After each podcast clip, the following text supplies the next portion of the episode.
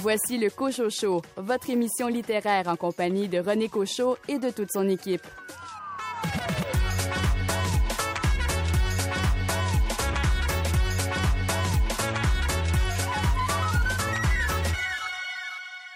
Le Salon du livre de l'Estrie approche à grands pas et toute l'équipe du Cochocho est fébrile. Nous souhaitons bien sûr pouvoir vous y rencontrer.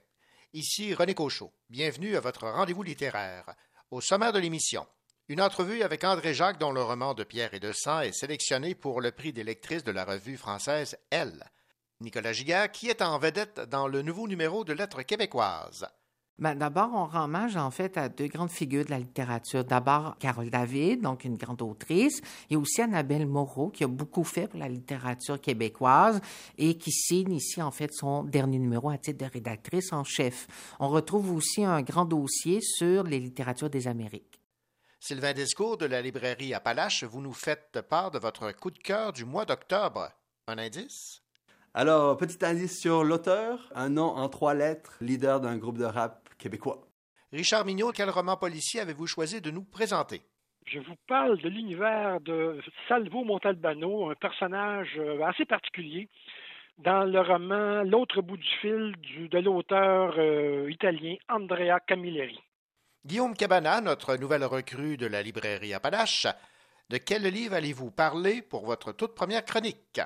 Pour cette première chronique, je vais vous parler de l'essai euh, Pompière et pyromane de Martine Delvaux qui est publié aux éditions Héliotrope.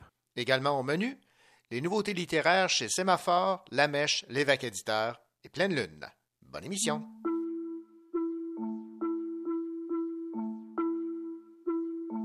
C'est bien connu, dit que pour leur plaire, faut être joli, comprendre qu'il faut solitaire quand on n'est pas du même avis. Et j'ai porté quelques jugements sur des bribes à quelques moments pour finalement en comprendre que je ne peux en faire autant. Un qu'on a toujours dit, mais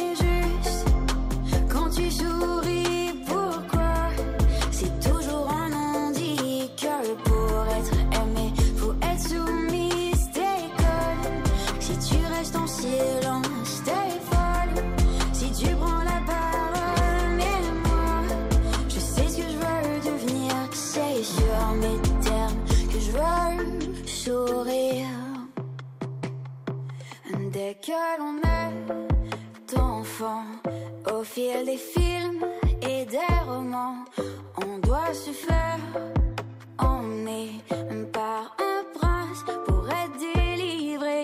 Et j'ai porté quelques jugements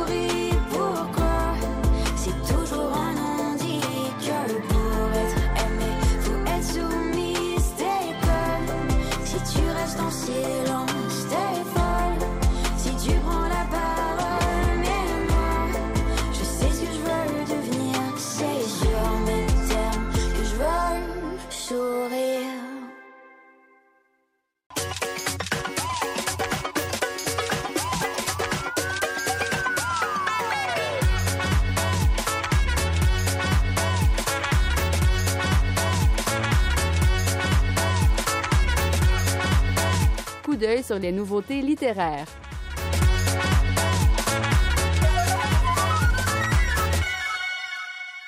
Morceaux de mémoire est un album recueil de morceaux choisis parmi les poèmes collages de Mathieu Dubé. Tania Vien, directrice littéraire des éditions Sémaphore, nous présente ce livre artistique. J'espère que certaines personnes ont déjà entendu parler de Mathieu Dubé parce qu'il y a une partie de l'œuvre disponible en ligne sur son site Instagram. Il est très actif sur Instagram et il fait de la poésie, euh, des poèmes collages. Donc, euh, c'est très intéressant visuellement comme objet. Le livre va être aussi un objet très visuel, un peu euh, inspiré des livres de beaux-arts. Donc, ça va être une collection de poèmes collages qui ont été faits par Mathieu Dubé. Des, extraits de mots, de phrases, de locutions qui ont été tirés euh, de magazines, de vieux romans et tout ça. Et il rassemble tout ça pour faire des belles pièces. Mais ce qui est intéressant avec ces poèmes collages-là, c'est que ce sont de réels poèmes. Donc, ça se limite pas à l'effet visuel. Les textes sont beaux. Le ton est très varié d'un texte à l'autre, mais il y a quand même une signature poétique qu'on va reconnaître. On va toujours connaître sa plume, si je peux dire, ou son scalpel à travers euh, tout ça. Ça va être un beau livre, quelque chose de très différent de ce qu'on fait d'habitude. D'ailleurs, ça va être publié dans notre collection mobile. Un beau livre qui est un peu inclassable, sinon qu'on peut dire que c'est un recueil euh, de poésie artistique. Et les textes que vous allez retrouver à l'intérieur euh, seraient des pièces à collectionner si on voulait euh, les détacher, les, les suspendre, non seulement pour la beauté visuelle, mais la beauté des mots. C'était Tania Vien, directrice littéraire des éditions Sémaphore, qui nous parlait de l'album recueil de poésie de Mathieu Dubé, Morceaux de mémoire, arrivé en librairie. Bonjour tout le monde, mon nom est Richard Mignot et dans quelques minutes, je vais vous parler d'un auteur que j'aime beaucoup, Andrea Camilleri, et son dernier livre, L'autre bout du fil. Imagine, imagine. Imagine, imagine.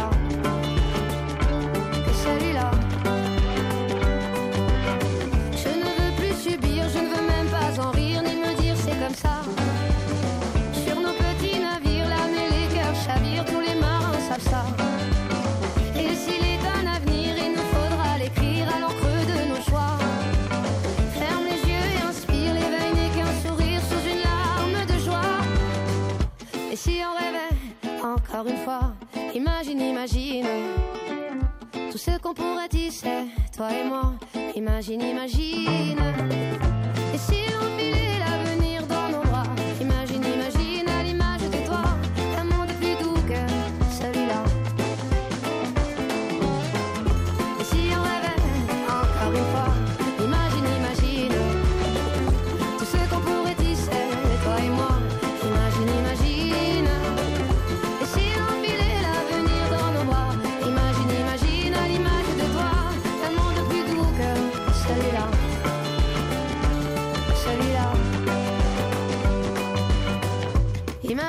Imagine.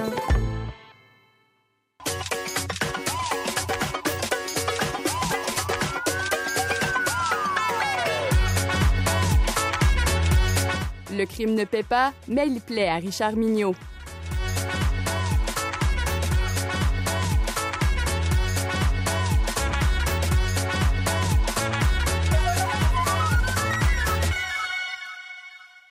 Richard Mignot, bonjour.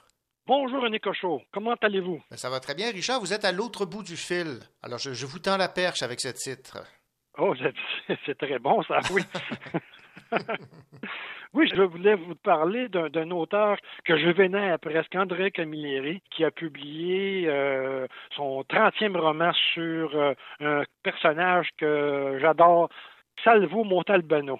Cette chronique sera bien spéciale car je vais vous parler d'un de mes commissaires préférés, d'un policier au caractère exécrable, d'une galerie de personnages qui l'entourent bien et d'une ville fascinante de la Sicile, qui n'existe que dans l'imaginaire de son auteur. Andrea Camilleri est le créateur de ce commissaire bien spécial, Salvo Montalbano, nommé ainsi en hommage au grand Manuel Vasquez Montalban, grand écrivain espagnol. Montalbano est commissaire dans la petite ville de Vigata, une ville imaginaire de la Sicile, mais cependant typique de cette île qu'on aime beaucoup. Andrea Camilleri est mort il y a deux ans à Rome, à l'âge vénérable de 93 ans. Véritable icône de la littérature italienne, il n'a jamais arrêté d'écrire, même quand il est devenu presque aveugle à la fin de sa vie. Je l'avoue d'entrée de jeu, j'ai un plaisir fou à lire les enquêtes de ce commissaire au caractère bouillant et à la réprimande facile. Il me faut ma dose annuelle d'air salin de la Méditerranée quand il devient nécessaire de prendre une pause de bons romans noirs, de bonnes enquêtes par des inspecteurs alcooliques ou véreux, après quelques meurtres violents et inhumains et un ou deux trailers haletants, j'aime bien m'aventurer à Vigata, où je retrouve l'équipe du Dottore et de tous les personnages qui, roman après roman, me sont devenus familiers. Et oui, avec Montalbano, je me sens entre amis, presque en famille. Quand je lis André Camilleri, je suis plus qu'un lecteur de polar. Je m'imprègne d'une atmosphère chaleureuse, d'une ambiance sicilienne qui réchauffe mon cœur de nordique. Lire des enquêtes de Montalbano, c'est plus que suivre une enquête quand même fort bien menée. C'est aussi se laisser charmer par une langue bien spéciale, joliment traduite par Serge Cadrupani. Entrer dans le monde de Montalbano, c'est aussi sentir la pression monter quand l'enquête se corse. C'est aussi accompagner le fidèle inspecteur Fazio, efficace et compétent, mais qui possède la malheureuse habitude de décliner l'état civil des suspects et des témoins comme un généalogiste sur les amphétamines. C'est aussi être témoin de la complicité entre Montalbano et son adjoint Mimi Ogello, aucun lien avec le dessert qu'on connaît. Quand ça va bien, c'est-à-dire quand ça va au goût du commissaire et que les subalternes suivent les ordres de leur patron. Entrer dans le commissariat de Vigata, c'est aussi surtout rencontrer l'ineffable Catarella, policier aux fonctions nébuleuses, parfois téléphoniste, quelquefois spécialiste en informatique, mais toujours hilarant dans sa capacité à transformer les noms et les contenus des messages. Catarella, c'est l'image même de la parlure sicilienne, qui nous fait sourire avec ce langage savoureux, à la syntaxe incertaine et à sa façon de créer la confusion. Comme admirateur, j'élèverai une statue à l'effigie de cet adorable personnage. Passez une journée dans ce commissariat et vous assisterez sûrement à une colère de Montalbano. Et oui, Salvo est colérique, s'emporte pour des riens, fait des tempêtes dans tous les verres d'eau qu'il rencontre, accroche ses crises à des futilités, surtout quand ça ne fonctionne pas à son goût. Mais ces hommes l'adorent et lui obéissent au doigt et à l'œil la plupart du temps. Suivre les enquêtes de Montalbano, c'est aussi découvrir le charme de ce personnage malgré son très mauvais caractère. Montalbano possède un charisme certain, car beaucoup de femmes succombent à son charme. Que ce soit des jeunes filles à peine sorties de l'adolescence ou de belles d'âge mûr, la gente féminine est sensible aux atours du commissaire sicilien. Mais Salvo est la plupart du temps l'homme d'une seule femme, Livia. Leur amour, en véritable montagne russe de passion, d'émotions et de disputes, connaît des moments doux et charmants, mais aussi des disputes orageuses, et ce, la plupart du temps au téléphone, car Livia et Salvo ne se voient que deux fois par année, aux vacances d'été et à Noël. Alors on prend plaisir, oui, oui, à assister à des scènes de ménage titanesques, et surtout à vivre dans la tête de notre impétueux commissaire la montée de la colère, son expression, et dès le moment où il a raccroché la ligne, l'arrivée de la culpabilité et de ses regrets. Comme lecteur, on devient alors le confident intime de notre ami Salvo.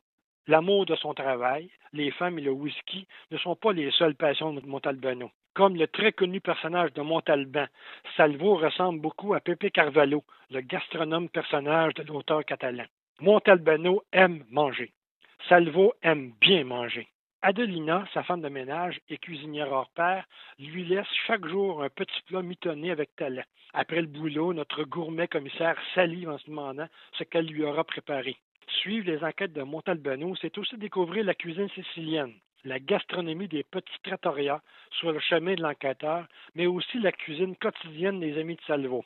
Souvent, le midi, le bouillant commissaire s'empifre au restaurant de son ami Enzo et doit, avant de retourner au commissariat, faire une petite marche de santé au port pour digérer les suggestions culinaires de son restaurateur préféré. Conclusion gastronomique, suivre le commissaire dans ses agapes donne l'appétit.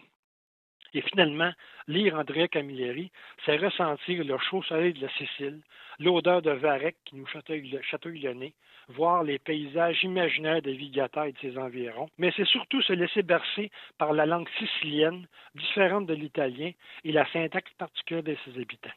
Mais attention, si vous lisez pour une première fois une enquête de Montalbano, vous serez peut-être surpris par cette forme de langage.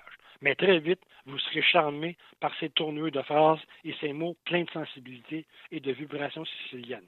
Et à votre deuxième roman, vous attendrez avec impatience les apparitions du très coloré Catarella s'adressant à Montalbano ainsi Ah, Dottori, c'est vos seigneuries. Qu'est-ce qui fut, Dottori? Et dans votre tête, vous répondrez Catarella, charmé je suis. Voilà, vous savez maintenant pourquoi à chaque année, je me précipite sur le nouveau Camilleri. L'écriture merveilleuse, une enquête menée de main de maître par un auteur fantastique, des personnages attachants que l'on retrouve comme une famille, et surtout un climat chaleureux, une atmosphère qui nous procure un véritable plaisir de lire. Je reviens chaque année à Montalbano parce que je m'ennuie de l'auteur et de ses personnages. Vous ne connaissez pas l'auteur, lancez-vous, il en vaut le plaisir. Il me faut quand même parler de ma dernière lecture. je suis là pour ça. Donc, l'autre bout du fil, le 30e roman de la série des enquêtes du commissaire Montalbano. Tous les policiers du commissariat de Vigatas sont épuisés. En plus de leur journée de travail, ils doivent participer à chaque nuit à l'accueil des migrants arrivant pleins d'espoir dans l'Italie de leurs rêves. Des bateaux surchargés, des passeurs sans scrupules et violents, des gens en détresse. Chaque nuit apporte son lot de misère et de mort ce qui affecte évidemment le moral des troupes et évidemment aussi s'ajoute le caractère de notre frère Montalbano. Comble de malheur pour le commissaire, il est invité à une cérémonie de mariage et sa compagne Livia exige qu'il se fasse faire un complet sur mesure. Se faire prendre les mesures et se déshabiller devant une couturière, il y a là assez de frustration pour amplifier le mauvais caractère de Montalbano et même l'angoisser un peu. Quelques jours après la séance de mesure, qui s'est quand même bien passée, la couturière est assassinée. Oh, comme par hasard. Qui a bien pu faire cela à une femme que tout le monde aimait? La brigade se lance donc dans une enquête qui révélera un passé énigmatique de la victime. Et tout se complexifiera avec le viol d'une jeune fille par trois passeurs. La trame romanesque est juste assez complexe pour nous tenir jusqu'à la finale du roman l'auteur place dans cette enquête de beaux personnages qui viennent alimenter une très bonne intrigue. Par exemple, le docteur Osman, qui traduira les interrogatoires, et l'assistante couturière tunisienne Myriam font contrepoids à la vilainie des passeurs. Ils complètent merveilleusement bien la galerie de personnages camillériens. Camilleri a le don de nous présenter des personnages secondaires qui nous charment à tout coup. Pour moi, comme dans la plupart des romans mettant en scène Salvo Montalbano, la lecture de ces 285 pages est un pur bonheur de lecture. Montalbano, selon moi, fait partie du panthéon des enquêteurs de fiction et à ce titre, il, il rejoint les Kurt Wallander, Sherlock Holmes, Nestor Burma, Maud Graham, Philippe Marlowe, Erlendius Weinson. Ah oui, dernière chose, vous. Ce roman, L'autre bout du fil, l'auteur a dû le dicter à haute voix, incapable d'écrire et de lire ce qu'il écrivait. Et franchement, on ne peut pas remarquer de différence entre ce roman et les autres qu'il a lui-même écrits. Pour notre plus grand plaisir, il reste encore quatre romans de la série qui ne sont pas encore publiés en français. Pour ceux qui ne connaissent pas cet auteur et ce personnage, vous pouvez lire chacun des romans sans suivre l'ordre de publication. Cependant, vous aurez quand même beaucoup de plaisir à suivre au fil du temps l'évolution des personnages et à titre d'information, toute la série est publiée en livre de poche chez Pocket. Donc, du bonheur, pas pas cher. Je vous souhaite une excellente lecture et une excellente découverte. Eh bien, Richard Mignot, merci beaucoup de nous faire découvrir cet univers de Andrea euh, Camille Léry, avec euh, son plus récent roman L'autre bout du fil et tout son univers aux éditions Fleuve. Merci beaucoup, Richard Mignot. C'est un plaisir, René Cochot.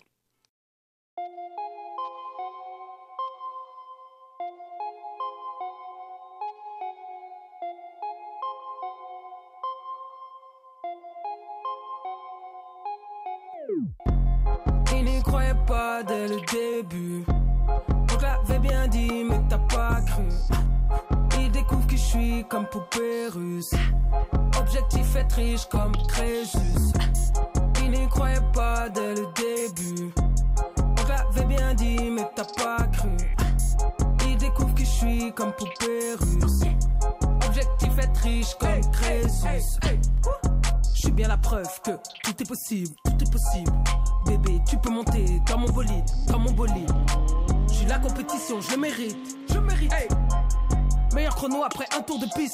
Faut pas, je les vois applaudir. Y a pas de succès sans échec. Ah, je saute sur le casque comme une trampoline. T'as toujours pas fini le cégep. Prochain movie, je suis au Black Office. Comme tu, Viola Davis. Si demain tout s'arrête, c'est la vie. Ils verseront des larmes de crocodile. J'ai changé de classe économique. Jeune femme et noire, peur de la police. Pas de pétanque, y aura pas de justice. Soit t'es un allié, soit t'es leur complice. je compte plus les DM, les déclarations. Les appels manqués et sollicitations. Les tapis rouges et félicitations. Normal, on est toujours dans l'action. Il n'y croyait pas dès le début. Non! On te l'avait bien dit, mais t'as pas cru. Non! Il découvre que je suis comme poupée russe. non! Objectif être riche comme Crésus. Il n'y croyait pas dès le début. Non! On te l'avait bien dit, mais t'as pas cru. Non! Il découvre que je suis comme poupée russe. Objectif être riche comme Crésus. Je verse deux trois gouttes d'eau bénite, pris pour que j'atteigne le zénith. Le racisme est systémique, l'élite nous prend pour des débiles. Le respect se mérite. Je suis ton enseigne, pas ta petite. Métal sur les chevilles, achat d'humain par devise. C'est la revanche, on va tout tout rapatrier. Mes redevances me font pas tout tout oublier. Le mépris et les propos déplacés. Comme après tsunami t'es dévasté. Trop de lâcheté. T'aimes pas les matérialismes et le dernier que tu l'as acheté. Alou n'engendre pas de brebis. De brebis. Je transcende le game à chaque vendredi. Plus souvent qu'autrement, vous faites les choses médiocrement. Beaucoup se vendent, sont arrogants. On fait les choses sobrement. Il n'y croyait pas dès le début. Non! On l'avait bien dit, mais t'as pas cru. Non! Il découvre que je suis comme poupée russe. Non! Objectif être riche comme Crésus. Il n'y croyait pas dès le début. Non! On l'avait bien dit, mais t'as pas cru. Il découvre que je suis comme poupée russe. Non! Objectif être riche comme Crésus. Crésus, Crésus, Crésus.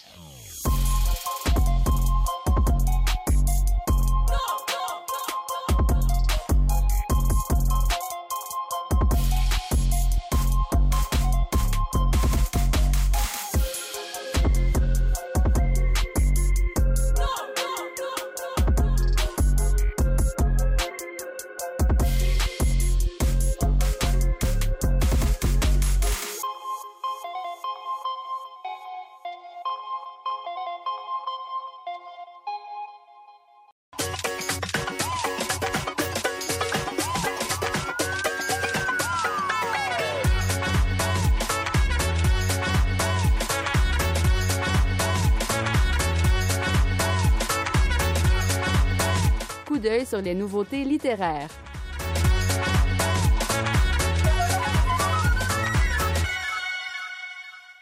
Février 1984, Nathan Adler est témoin d'un accident de voiture et porte secours au conducteur.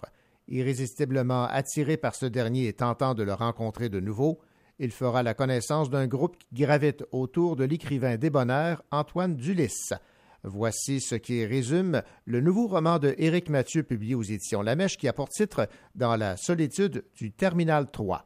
Écoutons le directeur littéraire Sébastien Dulude nous en dire plus. Avec ce troisième euh, roman-là, Éric Mathieu conclut un peu un cycle d'écriture. Éric fait dans le roman long, euh, très, très, très touffu. Et là, on découvre le personnage de Nathan, qui est un jeune écrivain en crise existentielle. On est en 1984 dans une époque aussi où les- l'époque musicale euh, New Wave. Alors, il y a vraiment tout ça qui va teinter cette ambiance-là, un peu glauque des années 80.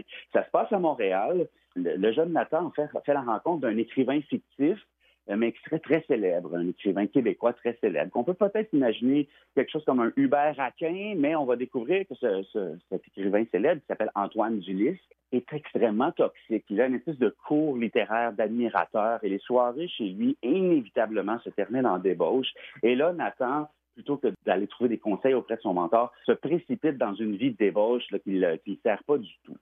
En même temps, Nathan euh, vit le deuil de sa mère assez mal. Alors, on a compris que sa mère est décédée dans un accident de voiture et il revient continuellement lorsqu'il perd connaissance, lorsqu'il s'endort, euh, intoxiqué. Il revient continuellement dans le même rêve qui se poursuit. Ça se situe dans le fameux terminal 3 du titre.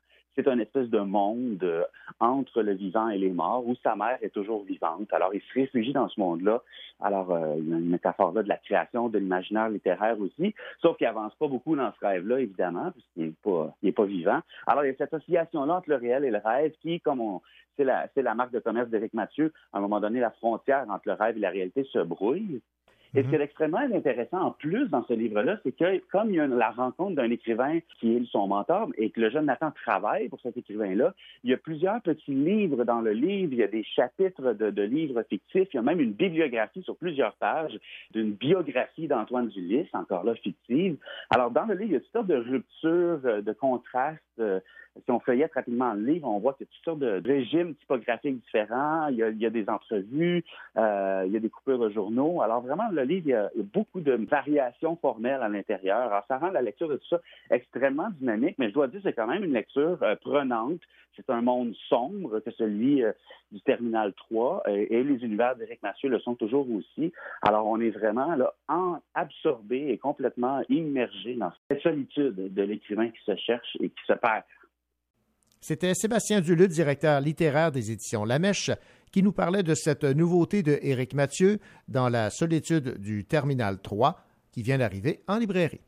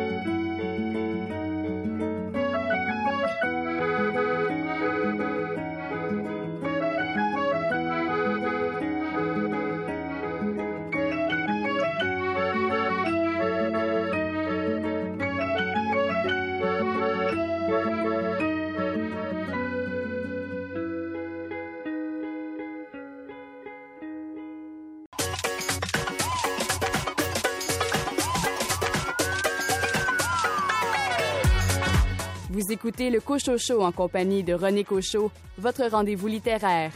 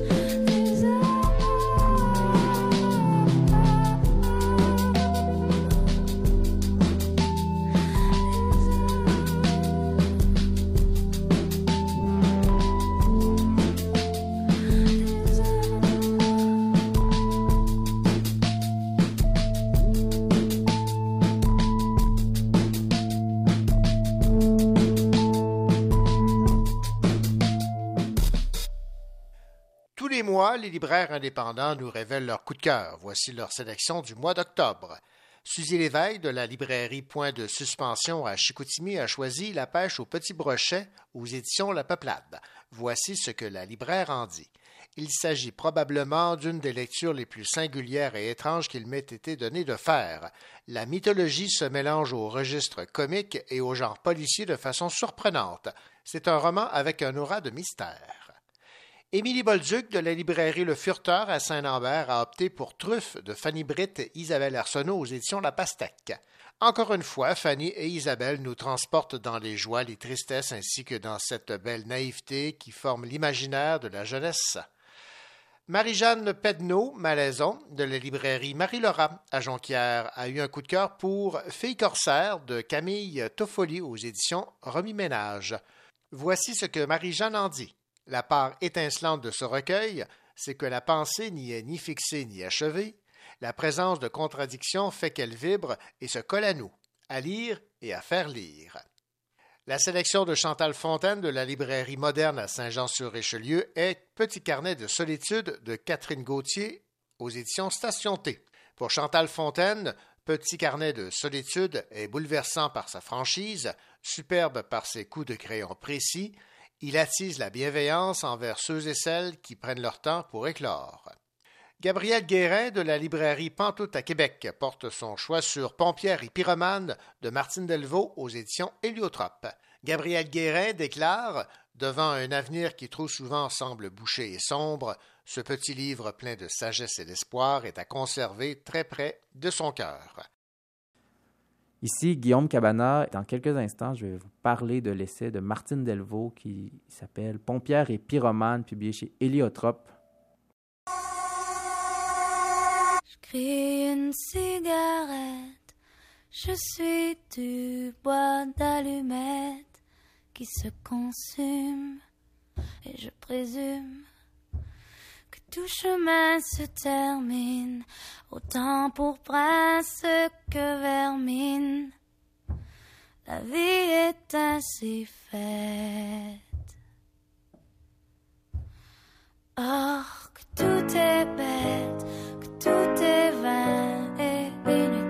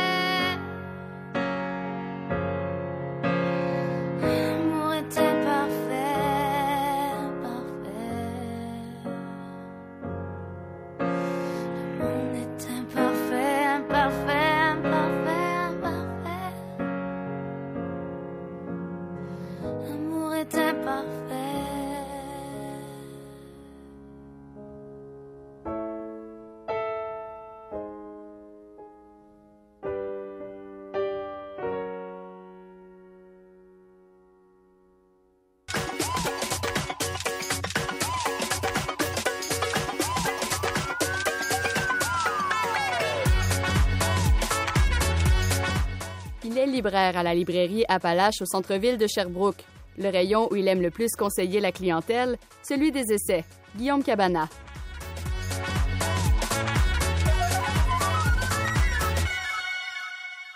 Nous sommes très heureux au Cochocho d'accueillir un nouveau chroniqueur. Il s'appelle Guillaume Cabana. Il est libraire à la librairie Appalache au centre-ville de Sherbrooke. Il va surtout euh, s'intéresser aux essais littéraires, mais à l'occasion va peut-être nous faire part également de certains coups de cœur euh, pour des euh, romans. Alors, Guillaume Cabana, bonjour. Bonjour René. Guillaume, qu'est-ce qui vous a amené dans le domaine de la littérature? Qu'est-ce qui m'a amené dans le monde littéraire? Euh, je dois dire que c'est depuis euh, mon enfance que j'ai été attiré par les livres, autant par leur lecture. Du plus loin que je me souviens d'avoir fréquenté la bibliothèque Eva Sénécal euh, avec mes parents chaque semaine et même j'empruntais les cartes de mes parents et de mes sœurs et de mon frère pour mettre plus de livres dans mon sac pour pouvoir les ramener. Et avec le temps aussi, mon parcours autant au collégial au Collège de Sherbrooke, mais aussi à l'Université de Sherbrooke, m'ont permis de fréquenter autant les livres, d'apprécier les livres, mais aussi d'avoir beaucoup de discussions avec les gens, autant les enseignants ou euh, mes collègues.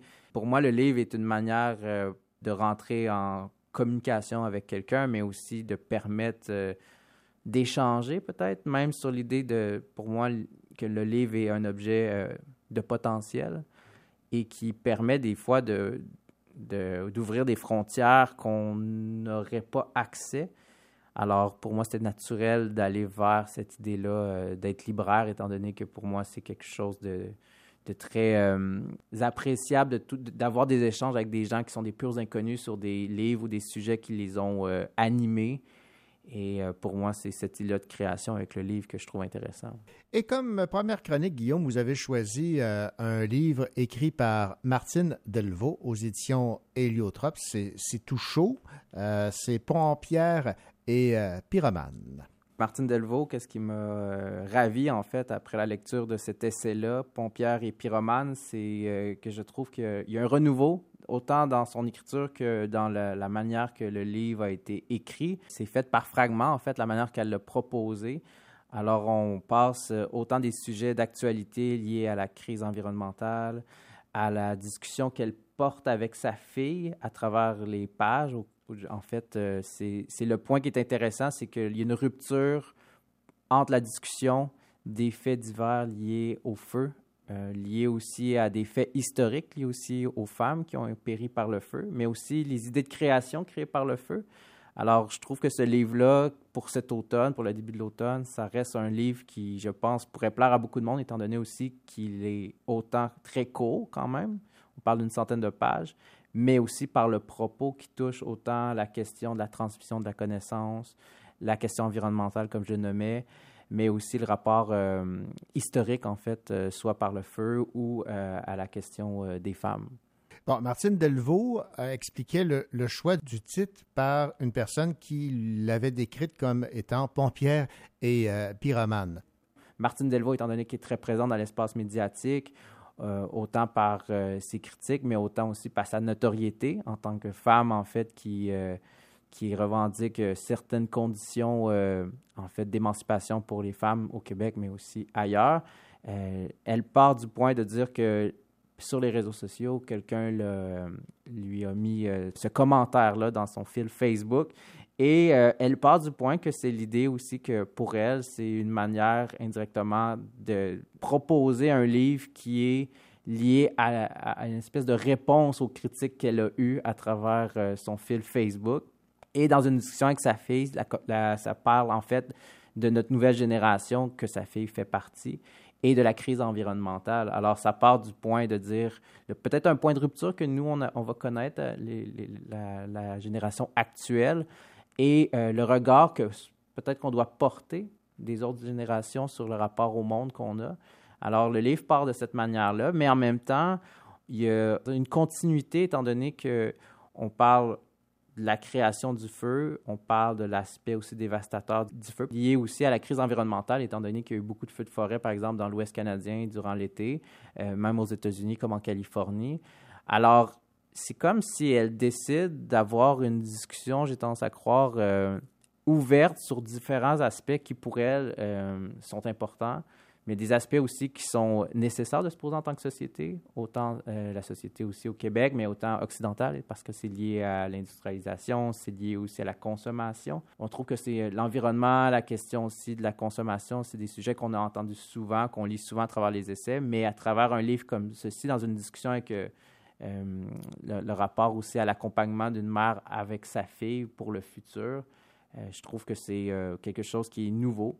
Et aussi, c'est, comme je le nommais tantôt, c'est un livre qui, par fragment, permet, je pense, à un lecteur ou une lectrice de pouvoir s'y plonger à tout moment. On n'est pas obligé de lire que 30 pages d'un coup. Moi, j'ai lu quelques pages certaines journées et des fois, j'ai lu un, une grande partie du livre d'un coup. Mais je pense que pour quelqu'un qui veut aborder une question actuelle ou avoir euh, qui aimé euh, les lectures précédentes de Martine Delvaux pourrait apprécier euh, ce livre de cette manière-là. Bon, il est évidemment question d'éco-anxiété de cette euh, génération là, qui euh, va faire face aux conséquences du réchauffement climatique qui euh, commence déjà à, à, se faire sentir. Est-ce qu'il y a quand même un peu une lueur d'espoir là, dans cette réflexion de Martine Delvaux? Oui, en fait, pour elle, on doit se réapprivoiser autant la nature, mais aussi apprendre à vivre avec, dans le sens que pour elle, les feux de forêt, les feux de forêt, on ne peut pas les éliminer, on peut les contenir, mais ça reste qu'on doit apprendre à les gérer en tant que phénomène naturel et que ça reste que pour nous, souvent l'environnement, étant donné qu'on on détient le savoir, on détient les connaissances, la technologie, on voit beaucoup des aspects qu'on voudrait manipuler dans le sens qu'on voudrait euh, changer par la technique. Puis pour elle, en fait, elle fait même un lien avec l'idée de la création que par le feu, étant donné que dans l'histoire, euh, quand on parle du mythe de Prométhée qui donne le feu aux hommes, elle fait un lien, un pont avec en disant cette idée-là de la technique, de la création, on doit aussi l'utiliser potentiellement pour renverser en fait cette, euh, cette puissance-là qu'on a de connaissances qui nous a permis indirectement d'engendrer de, ces désastres-là qu'on voit quotidiennement à travers le monde. Et euh, en fait, pour elle, je pense, c'est d'avoir un regard lucide, puis elle le nomme en même temps par rapport aux nouvelles générations. Pour elle, c'est vraiment l'idée de dire que cette nouvelle génération-là est plus lucide étant donné qu'elle sait qu'on s'en va potentiellement vers un, gouffre en tant que tel. Alors pour elle, c'est une lucidité qu'on doit garder, qu'on doit conserver. Je pense qu'il y a beaucoup de lumière à travers ce livre-là, malgré le fait que le, sujet est peut-être lourd et peut-être euh, euh, un peu difficile. Mais pour elle, c'est vraiment l'idée en tant que société euh, de voir ça comme quelque chose qu'on doit apprivoiser. Puis elle fait aussi des parallèles à même à, des titres qui ont été comme La Route, en fait, le roman, en fait, qui parle d'un monde post-apocalyptique, puis elle fait aussi des liens avec des œuvres aussi qui parlent de ces tendances-là, où qu'on parlait déjà de cette espèce de destruction-là et euh, de cette espèce de, désir d'humanité euh, qu'on doit conserver. Et pour elle, je pense que c'est ça, c'est humaniser notre rapport aussi à la nature, à la préservation de, celle-ci. Alors, euh, oui, je pense que c'est très positif comme vision qu'elle porte sur le futur pour l'environnement et pour nous. Bon, Guillaume, euh, je vous écoute et je suis euh, impressionné par la, réflexion de Martine Delvaux, la quantité d'informations, la multitude d'angles qu'on y retrouve dans une centaine de pages.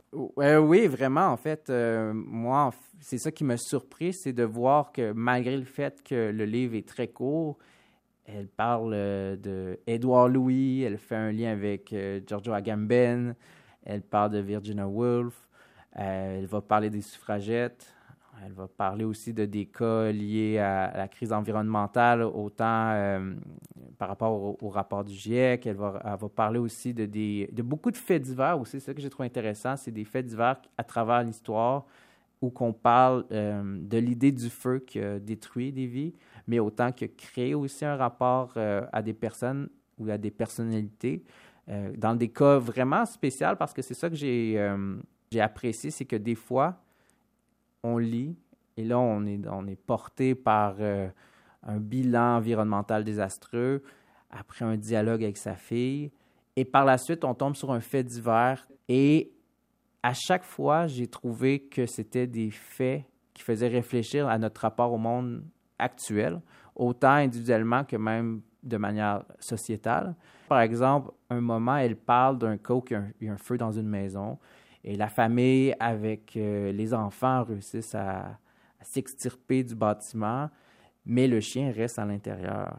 Alors, euh, le mari, le père de famille, décide de- d'affronter euh, le feu, de retourner dans le brasier pour aller chercher le chien. Et il ressort avec le chien, sain et sauf. les paramédics le vérifient ses signes vitaux, regardent son état. Il est, il est correct, alors il quitte et il décède euh, durant la nuit. Et Martine Delvaux fait des liens en disant que, par exemple, cet homme s'était intoxiqué, alors il s'est empoisonné, et c'est ça le rapport du coroner qui est soulevé dans le livre. C'est que l'homme était, euh, était même euphorique à la sortie du feu et avait réussi à sauver le chien, mais qui décède par la suite. Et elle fait des ponts aussi liés à- comme ça, à dire que, par exemple, on s'empoisonne indirectement dans des rapports au monde qu'on crée ou dans des actions. Et euh, moi, c'est des faits de même que je trouve intéressants parce que ça, ça nous ramène aussi à l'idée peut-être qu'on, on- autant la fragilité de la vie, mais aussi euh, qu'il y a peut-être des, manières, des tendances, des actions qu'on, que, au- autant euh, dans notre profession, dans nos relations, qu'on agit, qu'on ne voit pas nécessairement les effets à court terme ou à long terme, mais de manière insidieuse, ça nous empoisonne. C'est mal pour nous, autant pour nos relations comme on- des relations toxiques, par exemple. Et je trouvais que les liens pouvaient être faits facilement dans des cas où que c'est lié à des faits divers qu'on lit dans les journaux euh, sur des décès tragiques, mais qu'on peut ramener à des rapports humains, en fait. Et le livre est parsemé de- d'exemples comme ça, de, de faits. Et aussi, en même temps, de plonger avec des auteurs qu'on ne s'attend pas, comme Giorgio Agamben, par exemple, ou même Édouard Louis. Euh, toute l'idée de la création liée à l'art aussi, dans le sens que le feu a la, capacité, mais l'incapacité aussi de nous euh, fragiliser. Et qu'est-ce que je trouve intéressant à travers le livre, c'est ce rapport-là qu'elle aime beaucoup ramener, de dire euh, si vous croyez en quelque chose, si vous appréciez une lutte, si vous êtes quelqu'un qui, par exemple, voulait ramener quelque chose de bon, c'est de, de- de garder ce feu-là, de conserver cette ardeur-là, cette, euh, cette flamme. Et elle fait même des liens autant de la volonté, mais aussi euh, dans nos rapports amoureux, euh, familiales. Puis ça, je trouve ça vraiment euh, intéressant parce que c'est des points que souvent on oublie ou que le feu est présent à travers l'histoire.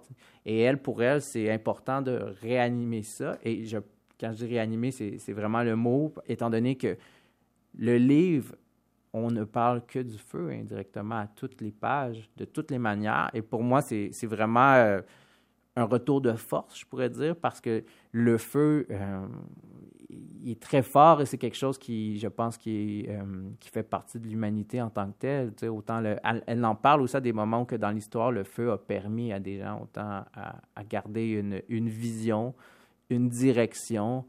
Autant le feu peut euh, nous amener aussi à nous questionner.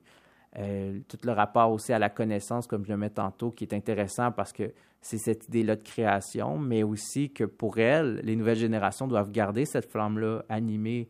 Et aussi, je pense, pour les gens qui sont euh, pessimistes, ce livre-là peut être intéressant parce que c'est l'idée aussi de nommer que malgré le fait qu'on ne sait pas si on peut changer les choses, notre rapport au monde pour le futur, par exemple, sur la crise environnementale, euh, pour elle, il y, a, il y a un rapport, je pense, naturel à vouloir de, de- de continuer à lutter, de continuer à aimer qu'est-ce qu'on fait et continuer à vouloir, euh, que ce soit dans nos euh, actions quotidiennes ou même dans nos mobilisations, d'espérer, d'avoir l'espoir, de voir potentiellement un changement arriver et d'en faire partie, de, prendre part à ça, à cette lutte-là. Et pour moi, c'est vraiment le plus beau côté du livre, c'est cette espèce de d'hymne peut-être à, cette ardeur-là à conserver. Et euh, le rapport avec sa fille aussi, je trouve que c'est intéressant parce que c'est comme euh, dans des précédents livres qu'elle euh, qu'elle a écrits, elle parle beaucoup du rapport avec sa fille. Et pour moi, c'est une continuité. Comme dans un de ses précédents livres, elle parle plus de l'accompagnement. Et dans lui, je vois vraiment une espèce de rapport d'égalité avec sa fille où que c'est l'idée de dire on est consciente, on veut aller plus loin. Et pour toutes les femmes aussi, parce que son livre aussi parle beaucoup de la condition de la femme. Et c'est l'idée aussi que les femmes ont cette force-là, ont cette flamme-là, potentiellement plus que les hommes. et que pour eux, c'est vraiment euh, nécessaire et, et, important, en fait, de, de raviver ce, feu, ce feu-là, parce que cette, ce feu-là, pour les femmes, c'est l'autonomie, c'est la dissidence, c'est de permettre de s'affirmer, de s'autodéterminer. Et euh, je pense que cet essai-là, est, pour cet automne, englobe beaucoup de sujets qui sont actuels, mais qui est en même temps, comme on le met tantôt, euh, dans une centaine de pages, est capable d'avoir une force vraiment de, de, de, questionnement et de réflexion sur ces, euh, sur ces enjeux-là. Eh bien, tout ça dans un livre qui euh, a pour titre Pompière et pyromane. C'est de Martine Delvaux aux éditions Héliotrope. Eh bien, euh, Guillaume Cabana, merci beaucoup pour cette toute première chronique. Merci à toi.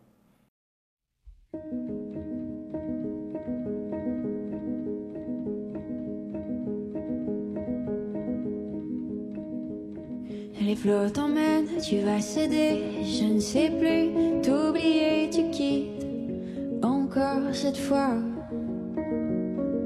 Et les rêves des années qui mirent encore dans mes pensées, j'essaie de les effacer. Mais quand le vent s'élève, je t'entends. Tu existes au loin, ça je le temps. Et si tu prenais l'air comme avant Mais quand tu partiras au large, essaie de rester loin de moi. Ton retour n'est plus qu'un mirage. J'essaie de rester comme avant quand tu n'étais pas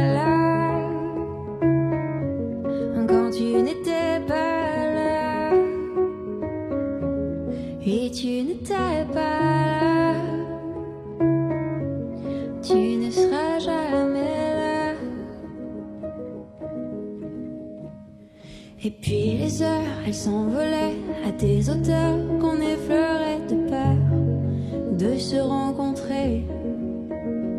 S'il n'y a pas plus fort que nos liens, tu ne choisis plus ce qui nous tient, je laisserai mon cœur décider. Mais quand le vent s'élève, je t'entends. Tu existes au loin, ça je le temps. Et si tu prenais l'air comme avant,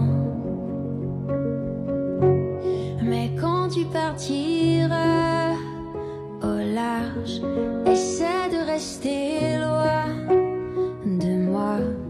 Ton retour n'est plus qu'un mirage.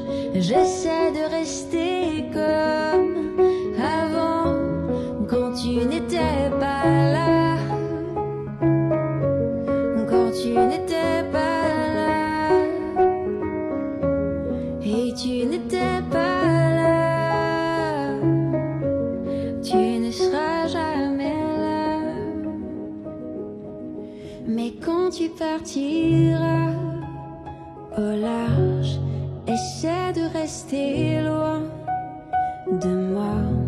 Ton retour n'est plus qu'un mirage. J'essaie de rester comme avant.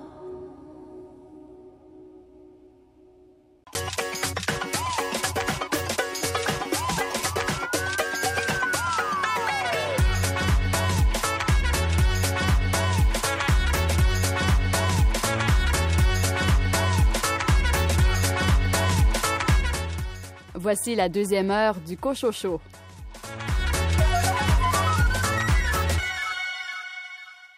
Au sommaire de cette deuxième partie d'émission, Nicolas Giguère, qui est en vedette dans le nouveau numéro de Lettres québécoises?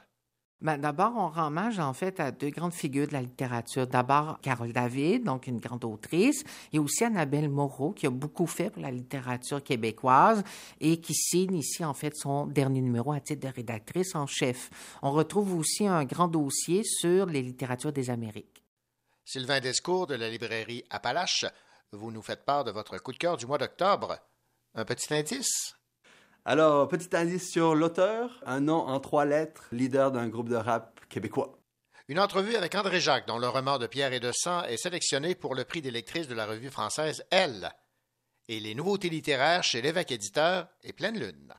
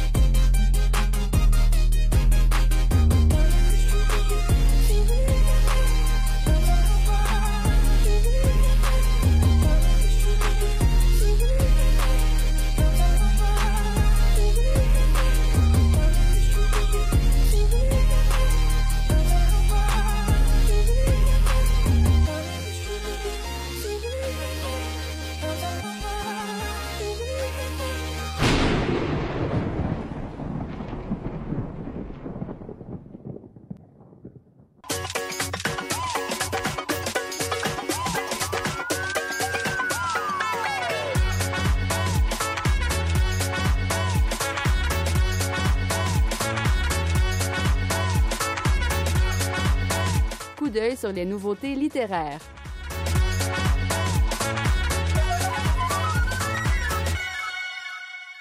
Sa valise ne contient qu'un seul souvenir, raconte l'histoire d'un homme hanté depuis l'enfance par le souvenir troublant d'un inconnu aperçu sous la pluie devant la porte de la maison familiale et par le malaise que sa vue provoque chez sa mère. Écoutons l'éditrice des éditions de la Pleine Lune, Marie-Madeleine Raoul, nous en dire plus. Je dirais que Donald Allary, donc, c'est un auteur euh, chevronné dans le sens qu'il il a déjà publié au moins une trentaine de livres. Et avec cet ouvrage, ce court roman, il est euh, au sommet de son art. C'est construit avec minutie, poétique aussi, et toute simple, et qui se concentre sur un événement arrivé euh, dans l'enfance d'un homme qui est hanté toute sa vie, en fait, c'est comme une obsession. C'est quelque chose de très simple. C'est l'enfant qui jouait chez lui. Il pleut et il aperçoit un étranger, un inconnu qui vient s'abriter dans le fond sous le porche. Et là, il sent quelque chose d'étrange, un malaise.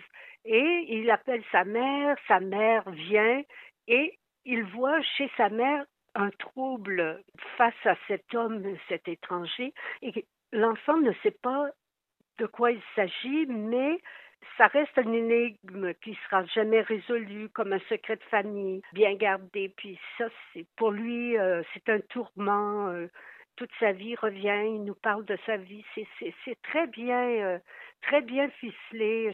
Comme disait euh, Yvon Paré, entre autres, de Donald Allary, c'est qu'il a une façon d'aller sur la pointe des pieds pour aborder les sujets les plus dramatiques. Euh, je trouve que c'est euh, vraiment euh, une réussite, ce court roman.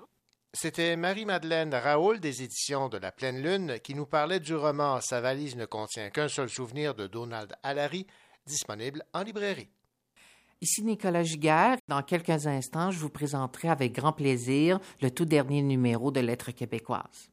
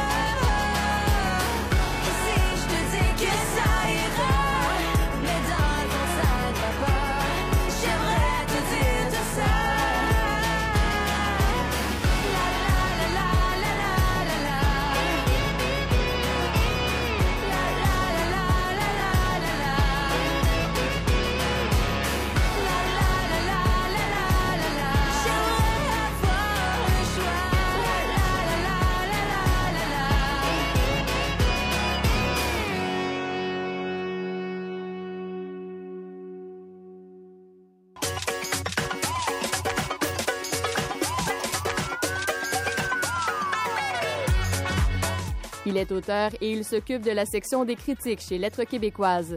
Nicolas Giguère.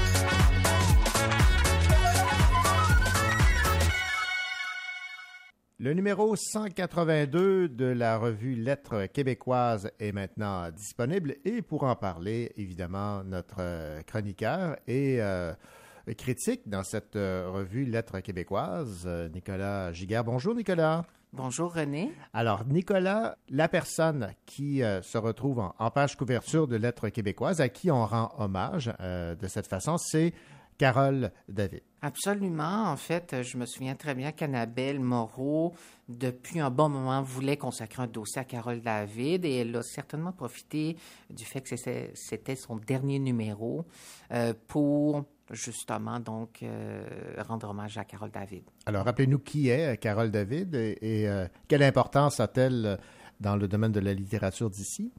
Carole David est une grande écrivaine, donc euh, elle a d'ailleurs récemment remporté le prix Athanas David pour l'ensemble de son œuvre. Poète, romancière, elle écrit aussi des nouvelles. Elle est très connue, donc quand même aussi dans le milieu littéraire. Donc toute l'équipe voulait rendre hommage à cette grande figure de la littérature québécoise contemporaine. Bon, Nicolas, vous l'avez mentionné, c'est Annabelle Moreau là, qui euh, tenait à rendre hommage à Carole David. Et euh, parlant d'Annabelle Moreau, ben, en fait, c'est, c'est le dernier magazine qu'elle dirige.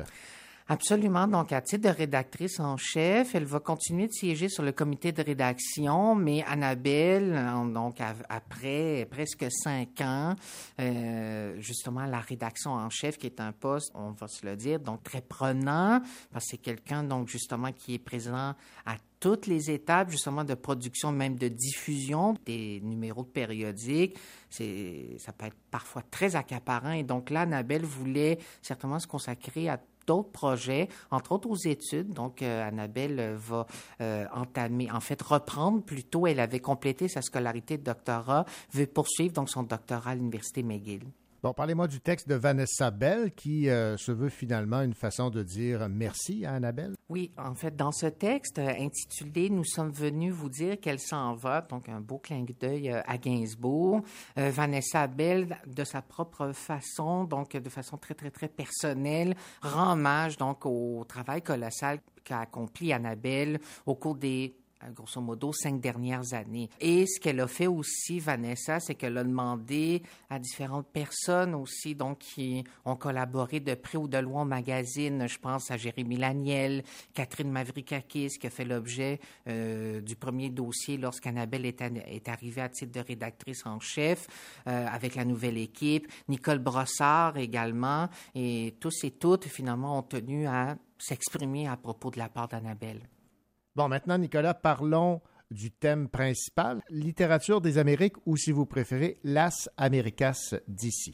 Oui, absolument. En fait, c'est un thème extrêmement important. Donc, à l'heure actuelle, euh, ce qu'on a voulu certainement donc dans ce numéro, c'est demander à des auteurs, des autrices, finalement, de s'interroger sur leur place justement dans l'institution, littéraire québécoise euh, en tant que personne, par exemple, racisée, autochtone, euh, hispanophone, etc.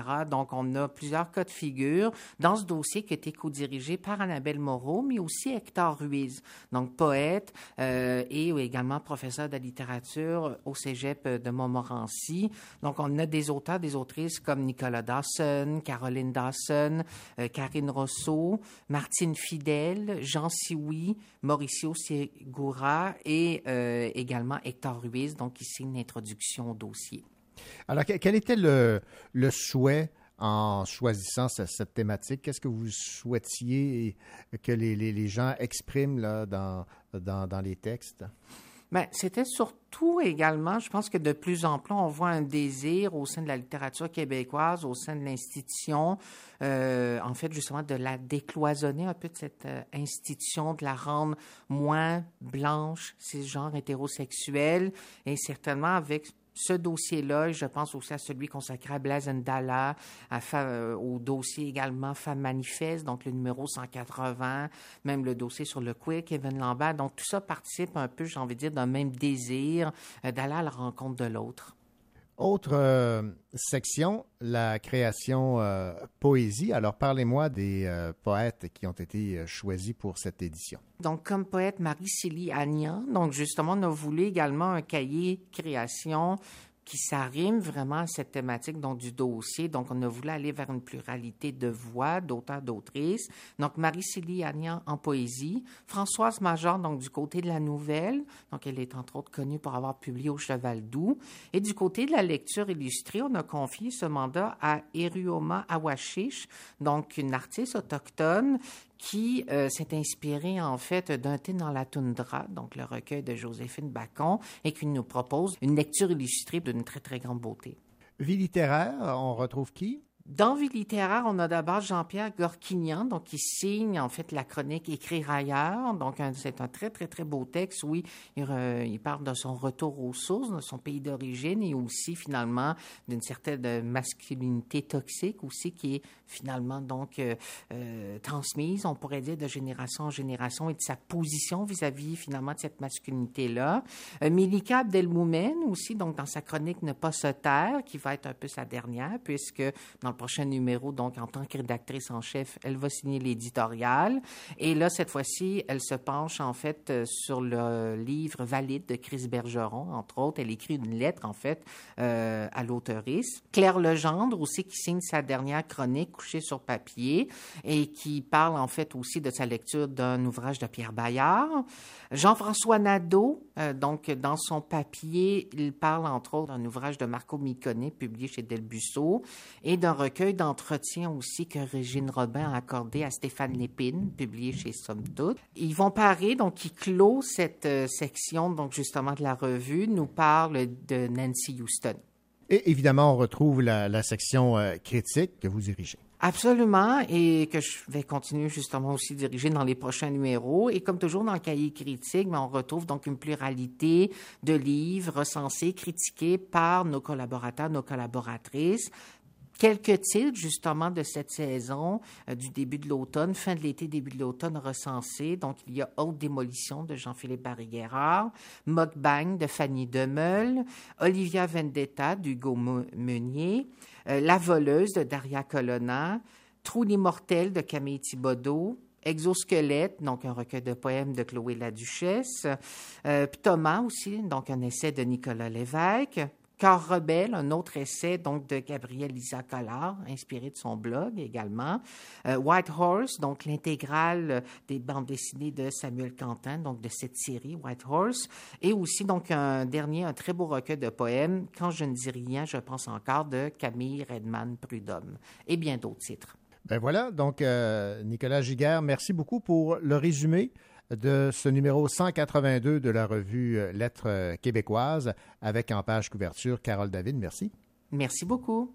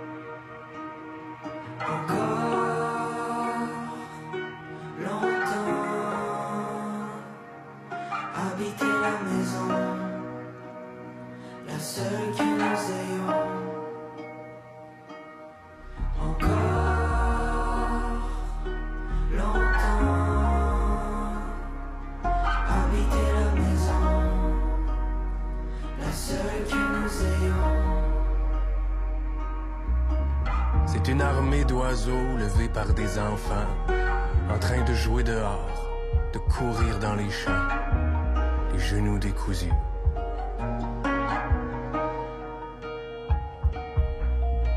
C'est l'enfance perdue en un temps record, comme un point bleu pâle qui brille dans le noir. Il y a quelqu'un dans le phare. Il y a quelqu'un.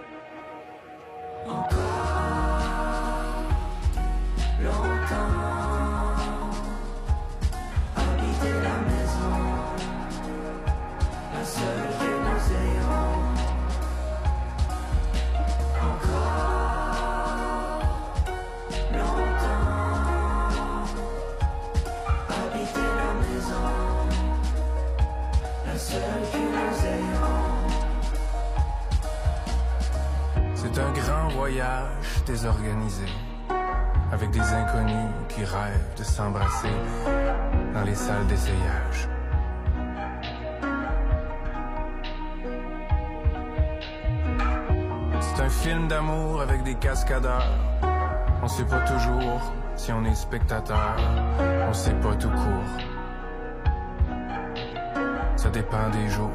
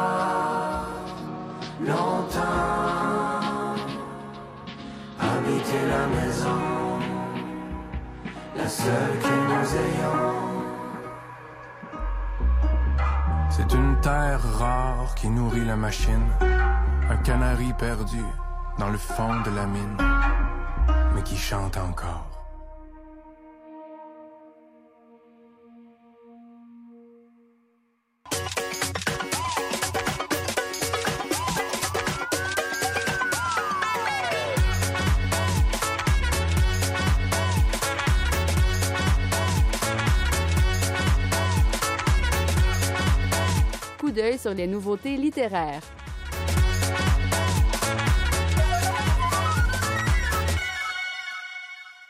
Crime, histoire d'amour, faits divers, drames petits et grands teintés de cynisme, empreint d'humanité. Un recueil de nouvelles à l'image de la carrière et de la vie de l'auteur Serge Labrosse. Le titre de ce recueil, L'encre sèche et on oublie, dont nous parle Christiane Lahaye de l'évêque éditeur. Moi, j'ai beaucoup aimé travailler avec Serge Labrosse, qui est un, journaliste, en fait, qui est à la retraite maintenant, mais qui a longtemps, longtemps couvert les faits divers pour le Journal de Montréal. Et ça teinte beaucoup son recueil. Il y a à la fois des récits policiers, des histoires de familles dysfonctionnelles, des histoires d'amour euh, qui qui fonctionnent pas, bien entendu, parce qu'on le sait, les gens heureux n'ont pas d'histoire. Donc, on est dans cette espèce d'écriture efficace, hein, parce que c'est le mot juste. Il n'y a pas un mot de trop. C'est voilà, je vous raconte l'histoire et vous en faites ce que vous voulez. Et, ce que j'aime de son écriture, justement, c'est qu'elle est, oui, marquée par l'écriture journalistique et par sa précision et son efficacité, mais en même temps, on entre dans des émotions, mais on entre aussi dans une espèce d'ironie douce, hein, euh, et parfois ironie mordante. Euh, c'est ce que j'ai apprécié particulièrement de, l'écriture de la brosse, c'est cette espèce euh, d'humour grinçant par moment et de, de parce qu'il y a souvent une critique sous-jacente, par exemple dans ces récits policiers, on voit qu'il y a une critique euh, du système judiciaire euh, qui est pas tout à fait efficace. Euh, on, voit il y a beaucoup de petites critiques qui pointent à gauche et à droite, mais en même temps, il y a des histoires très belles, très touchantes. Une, entre autres, d'un enfant autiste qui fuit le foyer familial, en fait, qui s'est perdu. Euh, et euh, les parents sont très inquiets, la police le recherche, et finalement, il y a un policier euh, expérimenté à la retraite avec son chien pisteur qui dit bon ben nous il faut qu'on y aille. Et, c'est donc très simple comme histoire mais effectivement le- le- l'enfant est retrouvé. Et, la finale est tellement belle il y, a, des petites phrases parfois là où on fait on a un petit sourire ou ben on a la larme à l'œil. Il y a un texte aussi qui parle du rapport à la mère la mère dont la mémoire s'en va la mère qui est toujours vivante, mais qui dans sa tête est en train de mourir. Alors, il y a beaucoup, beaucoup de, récits. C'est, c'est toute une gamme, je dirais, d'émotions, du, du rire à, euh, aux pleurs, en passant par, c'est ça, une espèce de sourire en coin. Alors, c'est une première œuvre de fiction pour Serge Labrosse et je trouve que ça promet pour la suite. Voilà, c'était Christiane Lahaye de chez l'évêque éditeur qui parlait de cette nouveauté en librairie, ce recueil de nouvelles, L'encre sèche et on oublie de Serge Labrosse.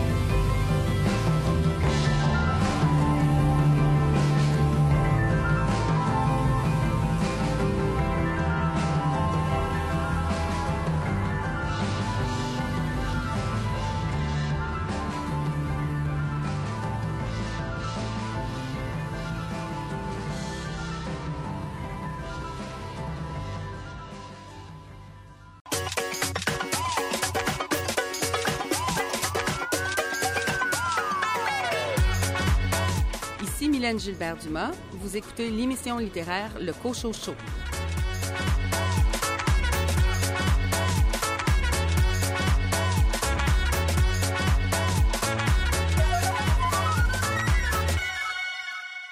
Chaque année, les lectrices de la revue française Elle décernent trois grands prix, un dans la catégorie roman, un dans la catégorie document et depuis 2002 dans la catégorie polar.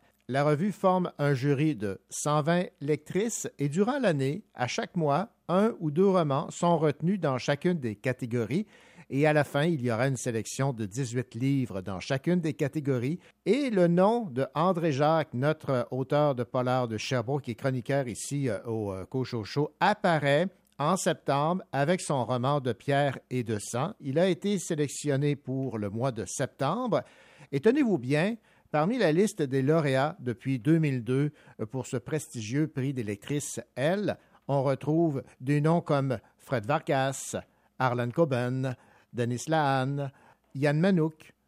C'est quand même impressionnant. André Jacques, bonjour. Bonjour René. André, est-ce que euh, vous vous pincez? Parce que là, vous êtes euh, considéré autant que eux? Quand on voit la, la liste de ceux qui, avant, euh, ont, ont gagné, euh, c'est absolument impressionnant. Là. C'est, tout, c'est une anthologie du polar contemporain, euh, des grands noms du, du polar contemporain. Donc, euh, c'est. mais d'être sélectionné, puis d'être sélectionné si vite après la publication du roman en France. Bon, De Pierre et de Sang est, est sorti, a été, a été mise en vente le 16 septembre et je suis finaliste le 1er octobre, dans, dans le numéro du 1er octobre. C'est vraiment étonnant et surprenant. Euh, J'avoue que j'en suis extrêmement flatté. Bon, parlez-moi un peu de cette euh, intrusion en Europe et en France de vos romans. Ça commence par De pierre et de sang et les autres vont être euh, Oui, par la suite année, distribués. euh, c'est ça. le- cette année, euh, l'éditeur français, Le mot et le reste, publie De pierre et de sang. L'an prochain, il va publier euh, La bataille de Pavie et l'année suivante, il va publier euh, Ces femmes aux yeux cernés. Les trois romans précédents là, qui ont été édités chez Druide. Le roman actuel qui vient de sortir ici au Québec, euh, Les gouffres du Karst, euh, sera probablement choisi aussi par cet éditeur. Il a fait un beau travail parce que d'arriver si rapidement entre les mains de ces 120 lectrices pour le prix des lectrices L, c'est qu'il a assuré une distribution et une promotion intéressante. Oh, oui, oui, oui, c'est ça. C'est un, un éditeur marseillais. Bon, c'est pas Gallimard, c'est pas euh, les, le Seuil ou les grandes, grandes maisons euh, parisiennes, mais euh, ça a l'air être un éditeur extraordinaire qui se débrouille et qui fait, euh, euh, qui fait un très bon placement de produits, comme on dit aujourd'hui en marketing. J'ai une grande amie euh, parisienne qui, le 17 au matin, alors le livre était sorti le 16, euh, en descendant de chez elle, est arrêtée dans sa petite librairie de quartier, là, qui est vraiment pas euh, une grande chaîne, là, c'est pas la FNAC et puis tout ça. Et il y avait une pile, euh, elle m'a envoyé une photo où elle tient mon roman, et euh, il y en avait une petite pile dans cette petite librairie parisienne. Wow. Donc, quelque part, bon, puis je suis certain que euh, à la FNAC, dans les grands réseaux, de, de, en a des exemplaires, mais là, on parle d'une petite librairie indépendante d'un quartier parisien là, qui est du côté du Père Lachaise. Alors, c'est quand même étonnant. Il y a sûrement une, une distribution quand même assez efficace. Euh, Puis je suis pas non plus un auteur connu, c'est mon premier livre publié en France. Donc, euh, alors j'ai quand même des attentes euh, raisonnables, mais euh, il reste que ce bon euh, être retenu pour le prix Elle France, euh, la revue Elle est, est une des revues les plus euh, les plus lues et les plus distribuées en France.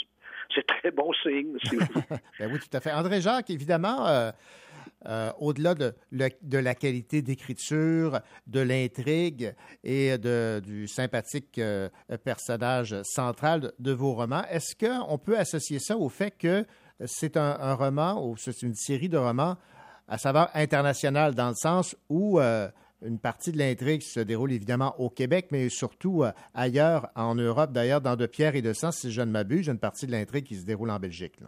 Oui, oui. euh, il, y a une petite, il y a une petite scène à Londres, mais Ouais. c'est surtout euh, en Belgique Mhm. que la partie euh, non canadienne, si tu veux, de- du roman se déroule. Ce- évidemment, il peut. Ce roman-là peut, en particulier, peut avoir fasciné le public français pour l'autre exotisme que j'appelle. Eux, ben, il y a le Grand Nord, il y a Ah les ouais, a mines ça, dans, dans les territoires du Nord-Ouest, Ouais. etc. Donc ça, ça peut, euh, puis les Inuits, etc., pour eux, c'est l'exotisme. Tandis qu'ici, ben, l'exotisme était dans l'autre sens, le C'est côté belge, le côté, Mhm. puis dans mes autres romans, euh, Palerme euh, ou Barcelone ou des, des, des, des, des choses comme ça. Alors, mais moi, je, je suis un peu euh, étourdi, dans le fond, par, ce- par ce qui arrive. Tu sais, même la rapidité avec laquelle les Ouais. choses se sont déroulées. Euh, bon, mon éditrice euh, chez Druide, Anne-Marie Villeneuve, m'avait dit il y a à peu près, oh, peut-être un an, qu'il y avait un éditeur français, tu sais, qui, qui avait l'air, tu sais, qui avait jasé avec elle, qui avait l'air un petit peu intéressé. Puis tout à coup, c'est tombé mort pendant euh, dix mois, tout ça. Et puis, euh, en l'espace de deux semaines, au mois de mars-avril, euh, les contrats étaient rédigés, signés, euh, etc., pour les trois volumes. Euh, je veux dire, ça, ça pouf, tout à coup, ça, ça partait, puis ah oui! J'ai un peu l'impression de courir après le après l'autobus, voilà, quand je, quand je vois la vitesse où ça se produit. Ben, ben, bravo, André Jacques, franchement. Ben, là, merci euh, beaucoup. On est très, très fiers de vous. On vous souhaite évidemment le, le- le prix, hein, le Oui, prix ben, ça, va, lectrice ça va prendre encore un bon bout de Ben, temps. je Je, vais, vais pouvoir dormir un peu d'ici là. Je pense que c'est en mai hein, qui, qui Ouais. décerne. Ouais, ben, euh, en mai prochain qu'il décerne le prix. Mais... Ouais, J'espère que vous réussirez à dormir d'ici le mois de mai quand Oui, même. oui, oui, moi aussi, je l'espère. Et puis, bo- bonne chance avec votre, euh, votre nouveau roman. Oui, euh, les, qui a déjà les des belles du critiques. hein. Karst, qui est bien parti, lui aussi. Les, les. Mm. premières critiques sont, sont élogieuses, alors on va, euh, on va espérer. Merci beaucoup, André Jacques, et puis euh, Ben, merci, à la René. revoyure. Ici Sylvain Escourt de la librairie Appalache. Dans quelques instants, je vous fais part de mon coup de cœur du mois d'octobre.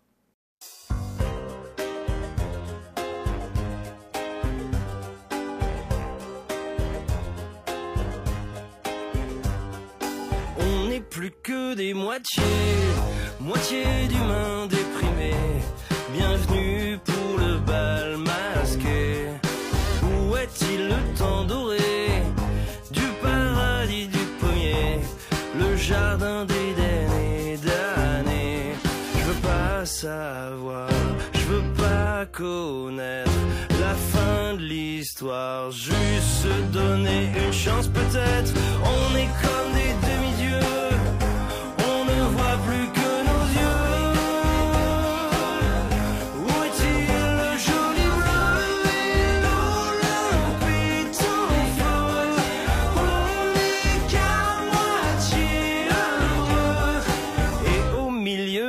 klaxons, y a la fourmilière qui déconne.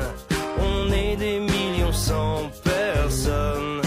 Au pied des tours de Babel, on attend le Père Noël. Mais il a dû se faire la belle. Sur les pavés, on voit tomber des bouts d'étoiles. À croire que le ciel est abîmé.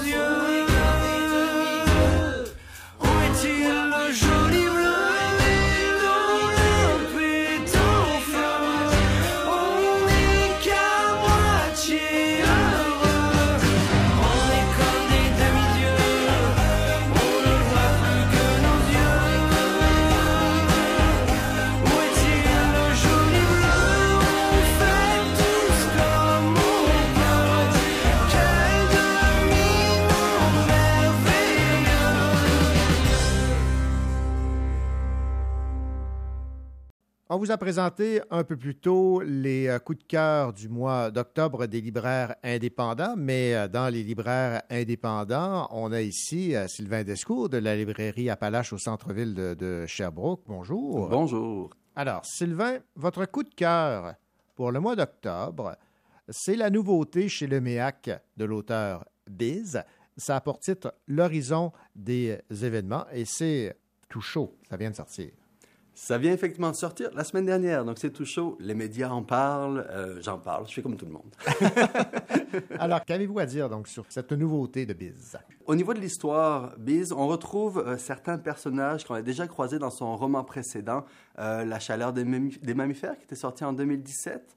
Euh, on est là aussi dans le milieu universitaire. Cette fois-ci, on va suivre Achille Santerre, c'est le narrateur. Achille, c'est un prof à l'université en littérature, c'est un spécialiste de Céline, auteur de Voyage au bout de la nuit, et de, euh, un grand amateur de Michel Houellebecq aussi. Donc deux personnages clivants, comme son livre va peut-être l'être aussi.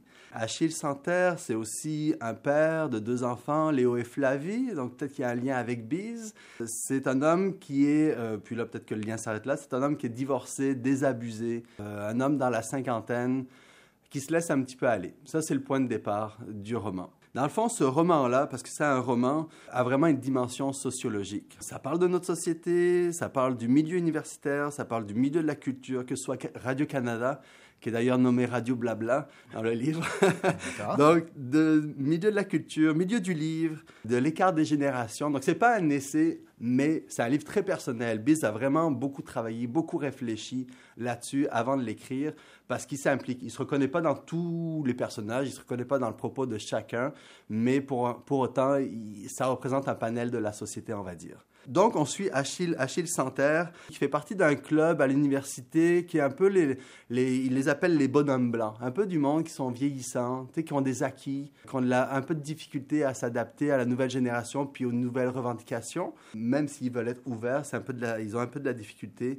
On connaît aussi euh, Achille pour, euh, donc c'est un écrivain, c'est euh, un prof qui enseigne à l'université, puis ce qu'il veut dans le fond, il veut inclure le débat. Il va parler de la liberté d'expression, puis de sa limite, où commence la censure. Euh, il va parler de la jeune génération des 20, 30 ans, euh, avec qui ils se sont complètement en décalage, puis un petit peu largués finalement. Mais ce qui leur accroche finalement, ces moments de bonheur, c'est les moments qu'il passe avec ses enfants. Il y a des super beaux passages pour ça, comme de la relation avec sa fille notamment, des, vraiment des beaux moments. Puis il va connaître l'amour, Achille. À un moment donné, il rencontre une jeune femme qui est plus jeune que lui, qui est dans la trentaine. Puis, même si moi, personnellement, j'ai un petit bémol pour euh, la description de ce personnage, que je trouve peut-être euh, un, petit peu, un petit peu cliché sur certains abords, Mhm. elle est euh, sexy physiquement, sexy intellectuellement aussi, mais en même temps, l'importance de ce personnage, c'est que ça lui permet de faire le lien puis de s'ouvrir à cette nouvelle génération. Donc, c'est vraiment un personnage très important. Puis, effectivement, en rencontrant cette femme-là, le personnage Achille va comme s'ouvrir puis élargir ses a priori, va découvrir quelque chose. Donc, c'est finalement un roman qui se positionne sur bien des sujets, mais euh, c'est pas l'importance de ce roman-là, d'après moi, c'est pas tant les idées que le débat d'idées. Puis c'est ça qui est vraiment intéressant dans ce livre-là. Puis à un moment donné, il y a une scène où le professeur enseigne, il est un petit peu désabusé vis-à-vis de ses élèves, sauf qu'il a un moment d'apothéose où il y a un sujet qui est lancé sur le bonheur des femmes dans notre société au travers, par rapport à, par exemple, la situation il y a 50 ans. Puis là, ça lance un débat, puis Achille, professeur, a un moment de bonheur parce que les élèves s'écoutent, les élèves se répondent, les élèves échangent. Puis ça, c'est quelque chose d'impressionnant. À l'inverse, il y a une scène où il enseigne Céline, comme je l'ai dit, puis il y a- un groupe d'élèves qui sont là juste pour ces pamphlets qui étaient antisémites. Puis là, c'est un choc parce que finalement, le débat n'est plus possible, c'est un acte raciste, l'acte étant le travail qu'ont produit ces élèves-là. Donc, euh, c'est super intéressant. Puis finalement, le choix de Céline et d'Houellebecq est vraiment révélateur parce que c'est des personnages des génies, mais des personnages euh, nauséabonds. Là. Comme Céline a écrit des, des très grands romans, à commencer par Voyage au bout de la nuit, puis il a écrit des pamphlets antisémites. Donc là, comme des sujets vraiment très, très euh, délicats. Puis euh, quand j'avais parlé avec Biz au début de l'été, il m'avait dit ça va brasser la cabane parce que effectivement ça aborde des sujets qui sont chauds, tu sais, comme à commencer par la liberté d'expression. Donc euh, J'ai très hâte de le rencontrer. Il sera à la librairie Appalache pour le Salon du Livre, pour parler de tout ça avec lui. Puis euh, j'ai très hâte de- d'en parler avec le monde. Puis je voudrais finir avec une dernière chose que je n'ai pas abordée, le style. Oui, oui. Ben oui, c'est important, c'est un roman. Oui. Euh, le style est assez, assez, assez génial. Il y a beaucoup d'humour, il, y a des- trouvailles, il y a de la répartie, les dialogues sont bien amenés, les passages, les, paragraphes, les chapitres sont pas trop longs, mais s'enchaînent très très bien. Des fois, des, choses plus personnelles comme euh, avec des choses un peu plus générales par rapport à notre société. C'est sûr qu'on se retrouve dans certaines choses, c'est sûr qu'on s'oppose à certaines choses, puis c'est parfait comme ça. Ouais, un très bon roman. Ben voilà, c'était le coup de cœur euh, du mois d'octobre euh, de Sylvain Descours de la librairie Appalache au centre-ville de Sherbrooke, l'horizon des événements de Biz aux éditions Le Méac. Merci beaucoup, Sylvain. Merci à vous.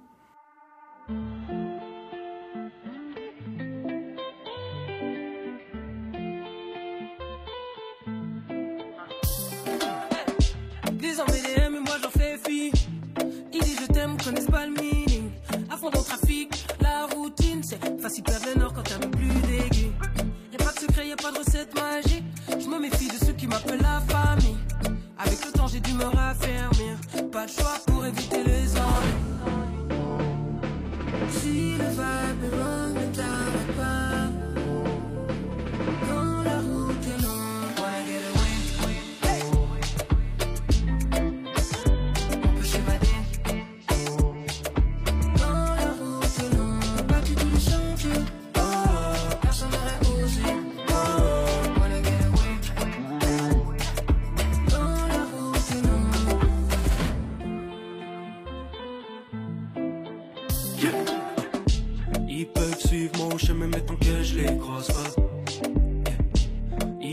repasser mon linge en autant qu'ils ne froissent pas.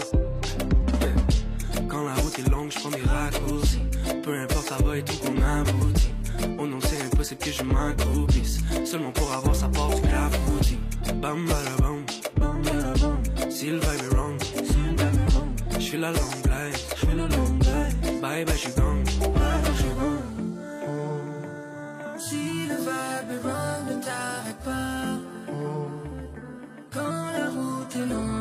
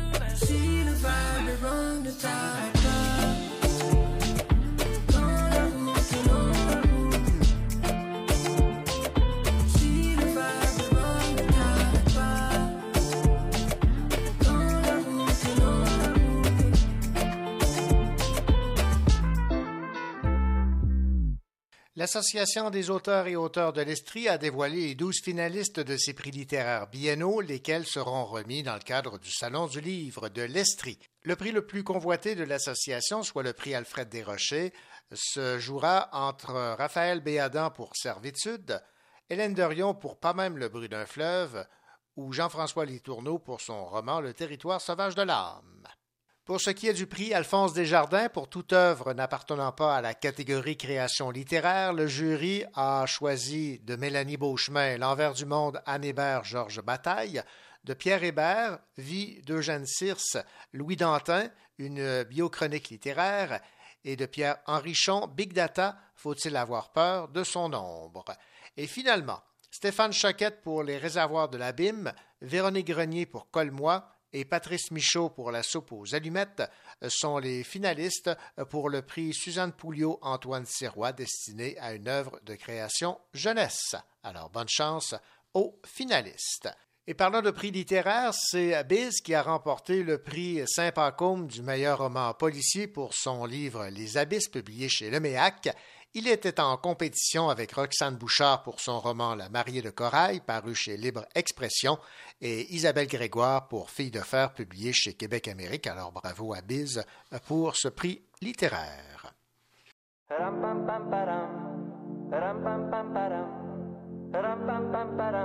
Sur la route, sur la route. Et ton silence quand dit long, t'as trop tourné en rond. Faut s'enfuir coûte que coûte. Sur la route, sur la route. Je les entends, les questions. La seule réponse, l'horizon.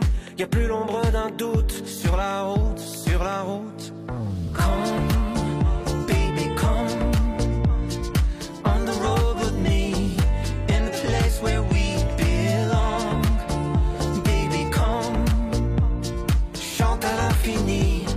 La mélo qui fait. Ram pam pam. Ram pam pam pam. Sur la route, sur la route. Ram pam pam. Ram pam pam pam. Sur la route, sur la route. Plus rien à vivre ici. T'es partante, moi aussi. Plus rien que l'on ne redoute. Sur la route, sur la route. Sky will be the limit. Allons-y, partons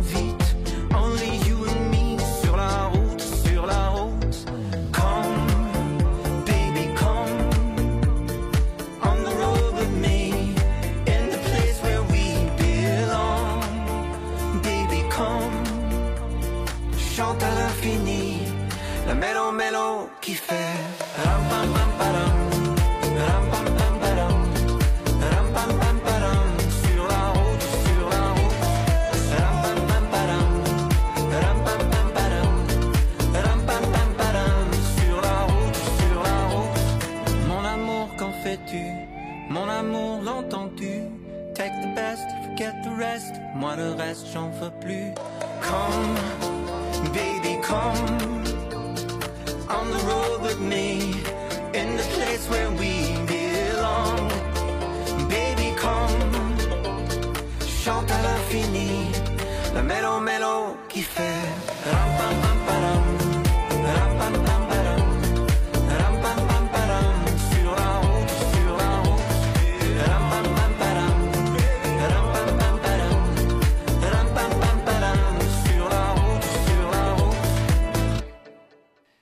Voilà qui met un terme à cette autre édition de votre rendez-vous littéraire. On va terminer avec une excellente nouvelle.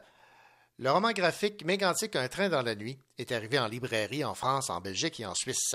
Espérons que le récit de ce qui est arrivé aux citoyens de lac Mégantic va toucher le lectorat européen. Mégantic Un train dans la nuit est écrit par Anne-Marie Saint-Cerny et illustré par Christian Canel aux éditions Éco-Société. Je vous invite personnellement à vous déplacer pour les activités proposées dans le cadre du Salon du livre de l'Estrie. J'espère vous y rencontrer puisque j'aurai l'occasion de faire quelques animations et de rencontrer évidemment les auteurs qui se déplaceront pour cet événement littéraire. D'ici là, bonne semaine et surtout, bonne lecture.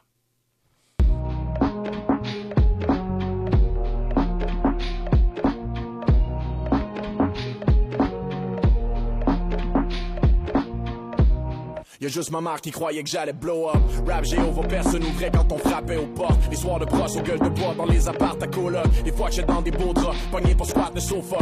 Le poids du monde, j'ai bien des raisons de le déposer. Ma maison s'est réchauffée, toutes mes démons, j'ai ghosté.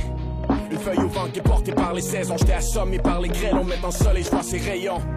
J'ai assez soufflé dans cassette. L'ours essaye de vivre avec le loup qui est dans la pièce. Cupidon a fait le tour pour trouver mon adresse. L'amour coule du trou des flèches que shooté dans mon chest. Je porte un sourire sous la ride que j'ai trouvé. À peine un souvenir de jeune kid un peu troublé. Still, tu pourrais pas marcher un mille dans mes souliers, mais tu peux toujours descendre en basse ville pour me trouver. Troisième avenue. Fais-moi donc signe si tu passes dans le hood. En fin de semaine, la semaine prochaine c'est good.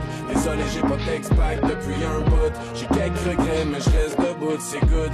Fais-moi donc signe si tu passes dans le hood. En fin de semaine, la semaine prochaine c'est good. Désolé j'ai pas d'ex-pack depuis un bout. On n'a pas la même rue mais on a tous la même route. Hein. Rare moment de silence dans mon logement de la quatrième. Brisé par le rire de mes enfants dans la ruelle. Je fais encore trop petit dans les vêtements d'Emmanuel. Le temps d'une vie brûle à peine plus longtemps qu'une allumette.